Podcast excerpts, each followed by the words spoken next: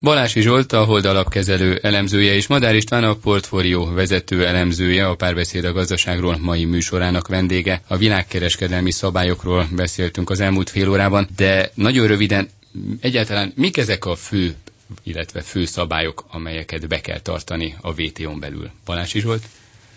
Ugye a WTO-nak a, alapvetően arra épült, hogy ez egy multilaterális uh, intézmény, ahol, ahol van egy szabálykeretrendszer, ami felosztotta a világot fejletre és fejlődőekre, és uh, ahogy István is mondta, mindenkihez alkalmazkodott. És nem nagyon volt olyan, hogy valaki ezt fölrúgta, és aztán az következmények nélkül maradt volna. Ugye Trump pont az a probléma, hogy ő azt mondja, hogy már pedig a WTO nem tudja kezelni ezt a helyzetet, de hogy mondjak egy, egy precedens arra, hogy valamit tudott kezelni, hogy ez 2012-ben azt hiszem, Kína kitalálta, hogy a ritka földfémeket, amit nagy részt Kínában bányásznak, és az egész világnak szüksége van rá. Mert Azt, ugye a kütyüket, elektronikus eszközöket, azokból nagyon fontos eleme ez a, ez a ritka földfém, és gyakorlatilag nem lenne mobiltelefon lapos képcső, hogyha ezeket nem használnánk föl. Igen, és gyakorlatilag a világ kitermelésének a nagy részét Kína adja, és Kína megpróbált visszaélni ezzel az erőfölényével, és azt mondták, hogy korlátozzák a kivitelt. Aztán be is tiltották.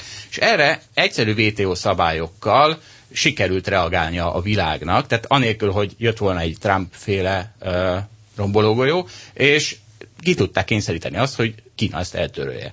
Na most ez a világ, ez kerül veszélybe akkor, amikor Trump fölrúgja ezt a multilaterális egyezményt. És ami viszont előtérbe kerül, tehát onnantól kezdve, hogy bilaterális uh, egyezmények lesznek, ugye meg kell nézni, mi történt. Amerika uh, fölrúgta például a NAFTA-t, az Észak-Amerikai Egyességet, a kereskedelmi egyezményt, majd külön megegyezett először Mexikóval, mert ő volt a legkisebb kereskedelmi partner, majd Kanadával, aki már egy fokkal nagyobb falat lett. Viszont az EU-val még, még folynak ezek a viták, és ennek az a, a, ennek az a tanulsága, hogy minél nagyobb egységben jelenik meg egy ország, és Magyarországnak szerencsére ebből a szempontból van választása, mert megjelenhet úgy egységként, mint EU, annál nehezebb Trumpnak visz, úgymond visszaélnie a gazdasági erőfölényével, és annál nehezebb az a megegyezés, ami Kanadával és Mexikóval viszonylag gyorsan ment.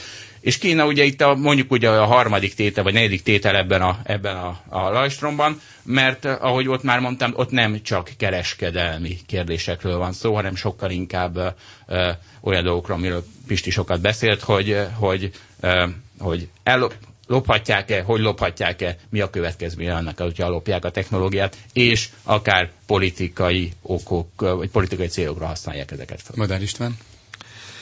Ugye maga a világkereskedelmi szervezet ideológiájában, illetve küldetésében gyakorlatilag a kereskedelmi akadályoktól mentes, torzítatlan árakon történő világkereskedelmet célozza meg. Ugye mondván, hogy ha mindenki tisztességes a egy jól működő nemzetgazdasághoz hasonló versenyszabályok mentén kereskedik, akkor egy országot sem hoz ez rossz helyzetbe a másikhoz képest. Ez egy nagyon leegyszerűsített elv, mert nyilván ez piacok, részpiacok esetében nagyon bonyolult szabályozásokat igényelnek, de alapvetően ez, a, ez az első számú, számú célja ennek a dolognak. Ez a VTO, ez tulajdonképpen nagyon sokáig úgy tűnt, hogy jól betölti a szerepét. Voltak ezzel kapcsolatban mindig ágálások, és, és voltak olyan területek, ahol egyébként nem is igazán tudott áttörő eredményeket elérni, különösen stratégiai területeken, mint mondjuk az élelmiszerbiztonság szempontjából fontos agrárszektor, vagy más területeken, de alapvetően egy, egy, egy, egész jól elműködött. Ami most az előző részben beszéltünk, a változások elhozták és távilágítottak erre a dologra. Erre ugye, ahogy mondtuk, kétféle reakció van. Donald Trump azt mondja, hogy nem működik jól, nem hatékony, ő nem tudja jól képviselni az érdekeit.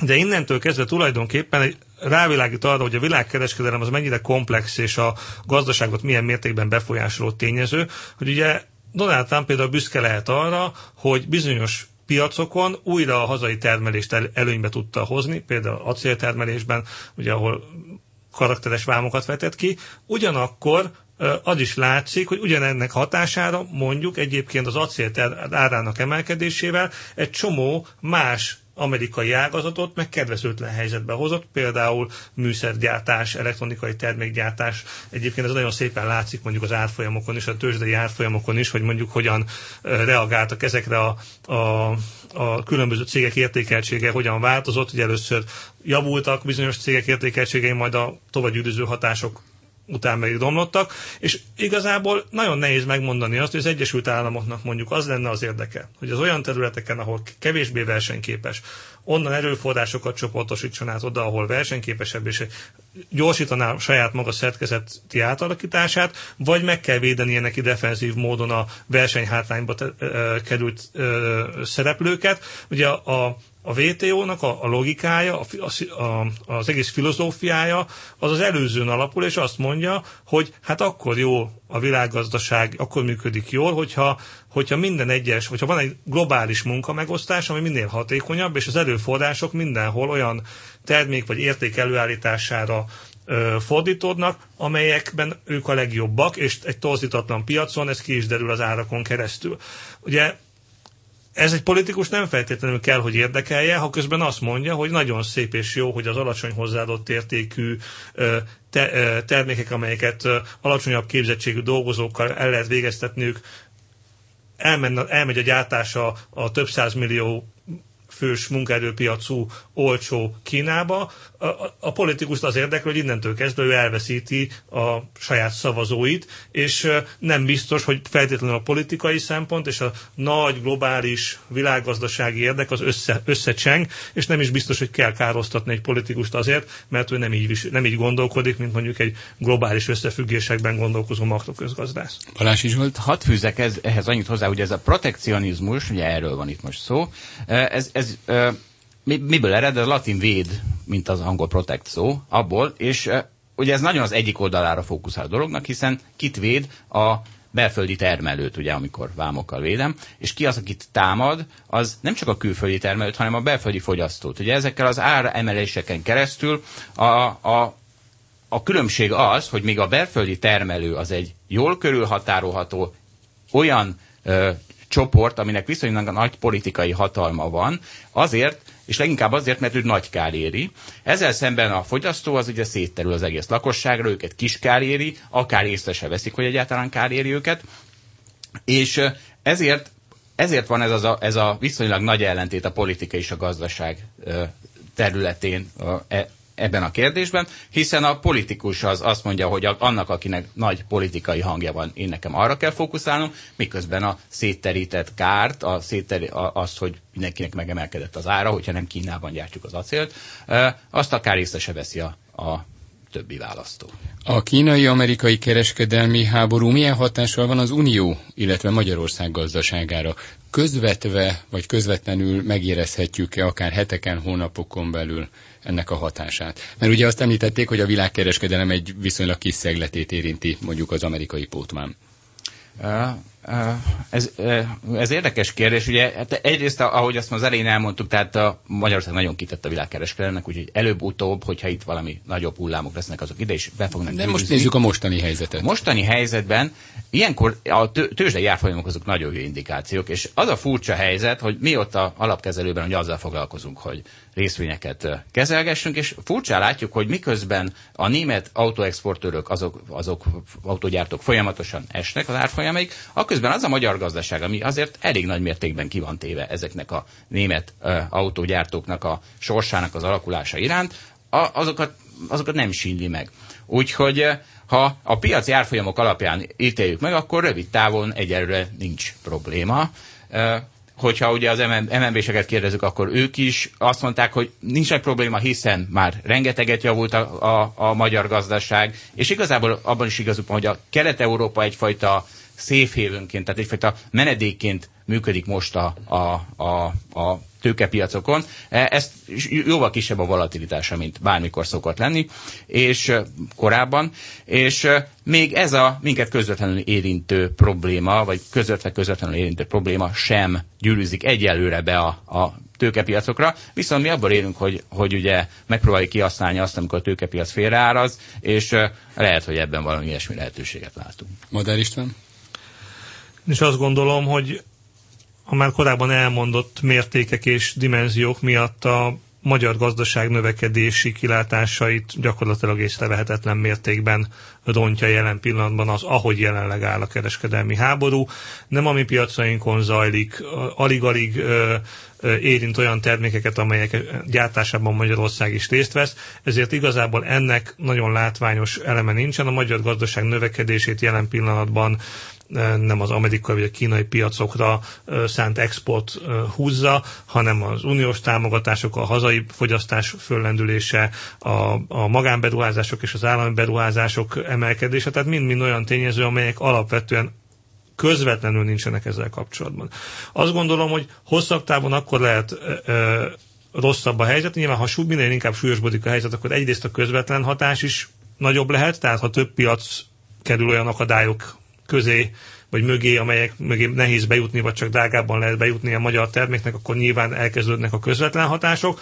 Másrészt, ha esetleg az egész világgazdaság elkönyveli azt, hogy a, a növekedésnek az a motorja, hogy a, az előbb emlegetett munkamegosztás keretében mindenki egyre többet tud exportálni más országok piacaira, ha ez a narratíva megdől, és vállalatok tömegei ö, látják beruházásaikat nem megtérülőnek, és ezáltal mondjuk egy általános beruházási dekonjunktúra lesz úrrá a világon, annak már lehet komolyabb hatása a magyar gazdaságra is, de hát ehhez az egész jelenlegi várakozásoknak azért meg kell változnia. Ugye azért azt szögezzük le, hogy jelen pillanatban a világkereskedelem az folyamatosan növekszik. Tehát a válság előtt ez nagyjából úgy 5-10 százalék között ingadozott a világkereskedelem évi, éves bővülése. Ez a válság után azért visszaesett inkább ez a 2-5 százalékos tartományba. Jelen pillanatban éppen mintha inkább az 5 százalékról fordulna ismét lefelé egy picit, de az utolsó adatok, a nyárvégi adatok még mindig nem mutatnak igazából olyan óriási lendületvesztést. Tehát egyelőre azért nem az látszik, hogy a világkereskedelemben ez a kereskedelmi háború olyan óriási nyomokat hagyna. Amint ez valóban elkezdődik egy kicsit intenzívebbé válni, akkor majd a magyar gazdaság is jobban aggódhat. Egyelőre én ennek nem látom a nyomát. Balázs is volt? Szerintem, tehát én ezt az eleje óta mondom, hogy szerintem ahhoz, hogy ebből a, ebből a kereskedelmi háborúból igazán nagy probléma legyen, ahhoz igazából durva szóval élve mindenkinek nagyon hülyének kell lennie. Tehát ugye Trump végül is azért küzd, hogy tűnjenek el a vámok. Ugye amióta a világkereskedelem van, mondjuk így, tehát ez már nagyjából száz éve a, a jelenlegi formájában, az a vámok folyamatosan csökkentek. És most már ugye jött egy ilyen kereskedelmi háború, és mindenki megijed attól, hogy ettől emelkedni fognak a vámok, de hát, de hát Trump éppen amellett küzd, és igazából akár Kanadával, akár Mexikóval, mintha el is érte volna azt, és ugye az EU-val kapcsolatban is ő, az ő szájából már elhangzott az, hogy legyen mindenre nulla százalék vám. De még nem jött össze, de végül is ebbe az irányba küzd, és miért nem jön össze? Például én a franciákat szoktam ezért hibáztatni. Ugye az ő szent tehenük a mezőgazdaság és, a, és az autógyártás, ők azok, akik abból nem hajlandóak engedni, hogy ezt a, ennek a védelmét elengedjék. De ha belegondolunk, hogy a Brexitnek a legracionálisabb oka az az volt, a konzervatív párt az, amelyik ugye ott mögé állt, és ott a akik azt mondják, hogy a Brexit miért lesz jó a Egyes, Egyesült Nagy-Britániának, akkor azt mondják, hogy azért, mert ki tudunk válni abból az EU-ból, aminek uh, elég drasztikus vámtételei vannak, és tudunk egy sokkal szabadabb kereskedelmet folytatni. És végülis Trump is ebbe a irányba próbálja tolni az egészet, és Kína egy más kérdés, ahogy erről már sokszor volt szó. Ugye azt említették az Európai Unióval kapcsolatban, hogy Magyarország számára az jó lehet, hogy egy nagyobb gazdasági egység része. Szó volt arról is, hogy Trump, mint az erősek gazdaság, a kisebbekkel próbálja tulajdonképpen a saját érdekeit érvényesítve megkötni a megállapodásait, hogy utána tovább tudjon lépni. És a protekcionizmus is szóba került, hogy egyre protek, egyre inkább a protekcionizmus felé hajlik a világkereskedelem. És hát az is egyértelmű talán, hogy a WTO szabályok is reformra szorulnának, vagy legalábbis nem működnek tökéletesen. Szóval van egy nagy rendszer, és abban van egy kis rendszer, az Európai Unió, ami nem is olyan kicsi, ugye a világ legnagyobb gazdasága, második legnagyobb gazdasága éppen, hogy nézzük, de itt vannak a világ legnagyobb állami nemzeti gazdaságai, Németország, Franciaország és még az Egyesült Királyság. És azt látjuk, hogy az Unió szigorúan szabályozza a tagországokban például a versenyt, olyan, olyan komoly szabályrendszert alkalmaz, amelyeket, amelyet viszont a nemzetközi közösség más nagyobb államai, akár Japán, Dél-Korea, Kína vagy az Egyesült Államok nem alkalmaz. Például, hogyha állami támogatást nyújt Európában az egyik állam a cégének, azt az országot, illetve azt a céget is az Európai Unió komolyan megbünteti. Gyakorlatilag az állami támogatás, mint olyan tiltott. Kínában nem, az Egyesült Államokban is teljesen más a szabály. Japánban, Dél-Koreában is. Milyen hatása van ennek a versenyre az Európai Unió versenyképességére, hiszen a közösségen belül a 28-ak között ez kiegyenlíthető, valóban a hatékonyabb cég lehet versenyképesebb. De hát nem egy kis világban élünk. Balási Zsolt? Érdekes ez a kérdés. Szerintem nagyon bezavarnak a képbe az ország határok, mert ugye e, változik a világ, változik a gazdaság. A gazdaságban, ahogy már mondtam, szerintem már nincsenek országhatárok. Az EU viszont még egy, egy, egy, egyféle, valamiféleképpen ragaszkodik hozzá. És ugye amikor azt mondjuk, hogy tehát Budapest és Miskolc között nincsen ilyen vita, ugye az, azért Például azért tiltja az EU a különböző tagországokban az állami támogatást egy cégnek, mert az EU-n belül ebből tisztességtelen versenyelőny jön ki az ő felfogásuk szerint. Tehát, hogyha mondjuk a magyar állam támogat egy magyar céget, akkor az a francia cég, ami ugyanazon a piacon működik, és ugye mivel EU-ban ezért egy közös piacon működik, az hátrányba kerül, és leginkább ez, ez a motivációja annak, hogy ezt tiltják. Viszont, hogyha nálunk az történik, hogy a magyar állam támogat egy budapesti vállalatot, akkor nem feltét, vagy akkor nincs egy olyan intézményrendszer, ami, ami azt mondja, hogy a, tehát egy, ami csak mondj, valamiért csak egy lokális piacon, magyar piacon működő cégről legyen szó. Tehát nincs egy, Deb, adnak a debreceni cégnek nincsen olyan fóruma, ahol igazából emiatt ő tiltakozhatna, hogy ő most versenyhátrányba került. Ugye míg, míg egy ilyen francia-magyar ellentét az az gazdasági blokkon belül is meglétezik. Ugye egy Budapest-Debreceni cég ellentét sokkal kevésbé, vagy sokkal kevésbé markánsan, és, és igazából ebből fakad ez szerintem ez a, ez a bizonyos szempontból erőnyös, bizonyos szempontból hátrányos hát versenyt segítő vagy korlátozó intézkedése az EU-nak, hogy, hogy odafigyel arra, hogy ne legyen állami támogatása különböző cégeknél. Madár István? Ez EU valóban egy nagyon érdekes képződmény, részben kereskedelmi politikai szempontból is, mert ugye kereskedelmi politikai szempontból valójában azért van egy, van egy nagy közös kereskedelem politika, sőt igazából csak olyan van. Ez pedig arról szól, hogy az unió határain belül mindenféle korlátozásoktól mentesen, támogatásoktól mentesen, átorzító tényezőktől mentesen folyjon szabad kereskedelem, kifele pedig folytat egy egyébként relatíve ő is protekcionista politikát, nagyon sok vámmal és mindenféle egyéb, egyéb kereskedelmi korláttal, és tulajdonképpen ugyanúgy vívja maga harcát a, a nagy globális kereskedelmi háborúba, vagy abba a kereskedelmi együttműködésbe, ami nem mindig háború, a, a, mint az összes többi ország. Ami óriási különbség, és valóban ennek egy, egy dimenzióját villantotta meg az előbb Balázsi Zsolt is, hogy, hogy az Európai Uniónak nincsen uh, artikulált összeurópai érdeke legalábbis politikai szinten artikulált nincsen.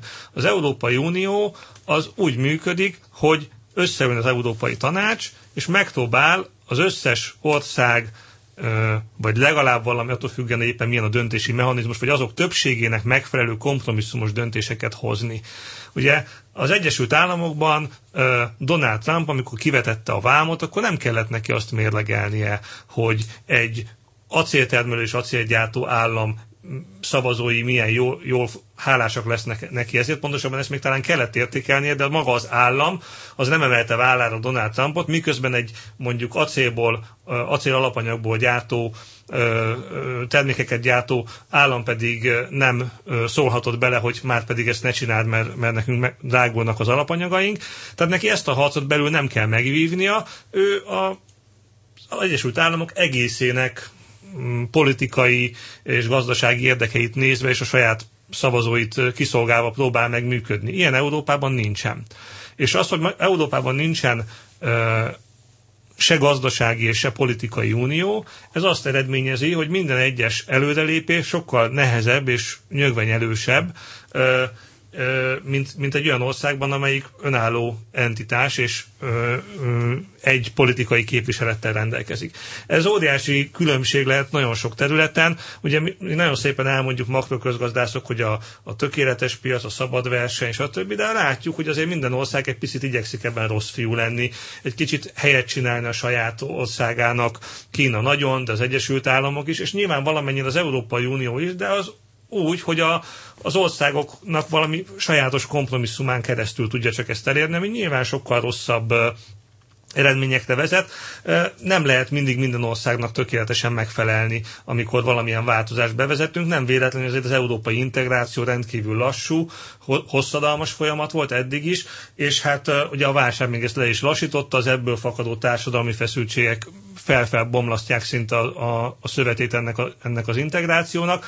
Tehát ezt biztosan egy, egy komoly hátránynak lehet tekinteni, akkor, amikor mondjuk egy ilyen globális érdekérvényesítő képességről beszélünk. Nem lehet ennek az egyik példája az uniós IT ökoszisztéma teljes lemaradása? Ugye néhány éve, néhány évtizeddel ezelőtt a Nokia és az Ericsson világszinten is igencsak erős cég volt, azonban most már tulajdonképpen az Európai Unió a teljes mm, digitális ökoszisztémáját olyan versenytársaktól vásárolja, ahol nem olyan szigorúak a szabályok, mint Európában. Mert hogy más, gyakorlatilag a verseny Európán belül, ha meg is valósul, a világban nem ugyanúgy. Balási Zsolt? Eh, az IT ökoszisztéma az egy példa arra, hogy valóban miben maradt le az európai gazdaság, és annak, hogy ennek mi az oka, az, az, az egy rettenetesen komplex kérdés. Ugye az egész párbeszéd a gazdaságról arról szól, hogy a magyar gazdasággal mit lehetne és mit kéne csinálni ahhoz, hogy sokkal versenyképesek legyen, mint amilyen jelenleg. És az, hogy ebben mennyit segítene az, hogy, hogy központi kormányzatok, akár az EU által támogatott, akár IT ökoszisztémák létrejönnek, ezt nehéz eldönteni. Ugye akkor, igazából ennek akkor van nagy jelentősége, hogyha az ember egyfajta ellenségként tekint azokra, akik a, a határon kívül vannak. És az Egyesült Államokra eddig nem így tekintett az EU, de az egész világra nem így tekintett, és ebből a szempontból először Kína, majd most talán Kínára reagálva az Egyesült Államok is egy kicsit változtatott ezen a hozzáállásán, kevésbé barátságos, mondjuk így, mint korábban, és ha ha így tekintünk más országokra, akkor probléma az, hogy nekem egy amerikai cég szolgáltatja az összes internetes keresésemet. Ha nem így tekintünk rá, hanem úgy, hogy egy világ, ahol szolgáltasson nekem a legjobb, akár amerikai, akár kínai, akkor ez nem probléma. Madár István? Igen, azt nagyon nehéz megmondani, hogy egy-egy ágazatban a, mondjuk a súlyvesztés az minek köszönhető a túlszabályozásnak, az európai gyengébb érdekképviseletnek, vagy egyszerű természetes folyamatoknak, és azért ne felejtsük el, hogy az egész információ technológia alapvetően azért egy olyan ágazat, ami rendkívül gyorsan változik, rendkívül gyorsan nyeli le a szereplőket, és születnek meg újak. Az, hogy láttunk egy Nokia-t elvérezni ebbe a csatába, az ugyanúgy lehet a a Nokia egyedi vállalati döntéseire vissza, visszavezetni, mint a stratégiai döntésekre, mint arra, hogy miért nem mentette meg valaki, és próbálta meg újraépíteni a céget, miután végérvényesen kiderült, hogy nagyon lemaradt ebben a versenyben. Volt már erről szó, de záró kérdésként egy igen bonyolult, igen komplex kérdést szeretnék feltenni, amire egy igen rövid választ szeretnék mind a kettejüktől. Mit gondolnak, a világkereskedelmi szabályok képesek a digitális kor kihívásaira válaszolni 2018-ban, a 21. század elején? Madár István? Azt gondolom azért itt első körben azok a digitális változások, amik bekövetkeztek, például az, hogy az online kereskedelem, vagy általában az internet mindenféle korlátokat megszüntetett, tulajdonképpen azt az állapotot értük el egy csomó területen, ahol valójában a világkereskedelem szabályozatlansága vagy liberalizációja mentén kereskedhetnénk. Tehát, hogy ha jönne még néhány Facebook, meg néhány Google, akkor még versenyző állapotokról is beszélhetnénk, amiket senki nem korlátoz. Nyilván azért erről nincsen szó sajnos, tehát azért ez egy olyan terület, ahol egyelőre azért nagy, nagy vállalatok alakulnak ki. De azt gondolom, hogy első körben valószínűleg nem a világkereskedelmi szabályok oldaláról merül fel ez a kihívás, hanem egy csomó más területen. Tehát mondjuk, hogy az állam mennyi adót szedjen egy ilyen cégtől, hiszen ez a cég ez tulajdonképpen szolgáltatást exportál. Ugye nagyon nehéz őket mégis megfogni. Magyarországon is egyébként, hogy mielőtt ezt nagyon áldozatként tekintünk, Magyarországon a külkereskedelmi többletünk jelentős része már szolgáltatás exportból származik. Tehát ez egy teljesen új kihívás, amit biztos, hogy sokféle szabályozási igény merül föl. Én nem a világkereskedelmi szabályokat tartom ezek közül az elsődlegesnek. Balázs is volt? Az, hogy ugye itt például megjelent nálunk az Uber, és egy ö, sokkal hatékonyabb szolgáltatást nyújtott, mint a taxi cégek, az ugye a digitális kornak, és annak a, az eredménye volt, hogy nehéz volt ezt szabályozni. Aztán a magyar állam talált erre egy módszert, hogy ezt szabályozza, és akkor mindenki döntse el, hogy jobb nekünk Uber nélkül, vagy rosszabb nekünk Uber nélkül. Nagyjából e, e, e, ezt tudom hozzátenni ez a digitális szabályozás kérdéshez. Köszönöm Balási Zsoltot, a Hold alapkezelő elemzőjét és Madár Istvánt a portfólió vezető elemzőjét hallották a párbeszéd a gazdaságról mai műsorában. A műsor elkészítésében Szécsi Ágnes és Módos Márton főszerkesztő vett részt. Király István Dánielt hallották. Köszönöm a figyelmüket, viszont hallásra.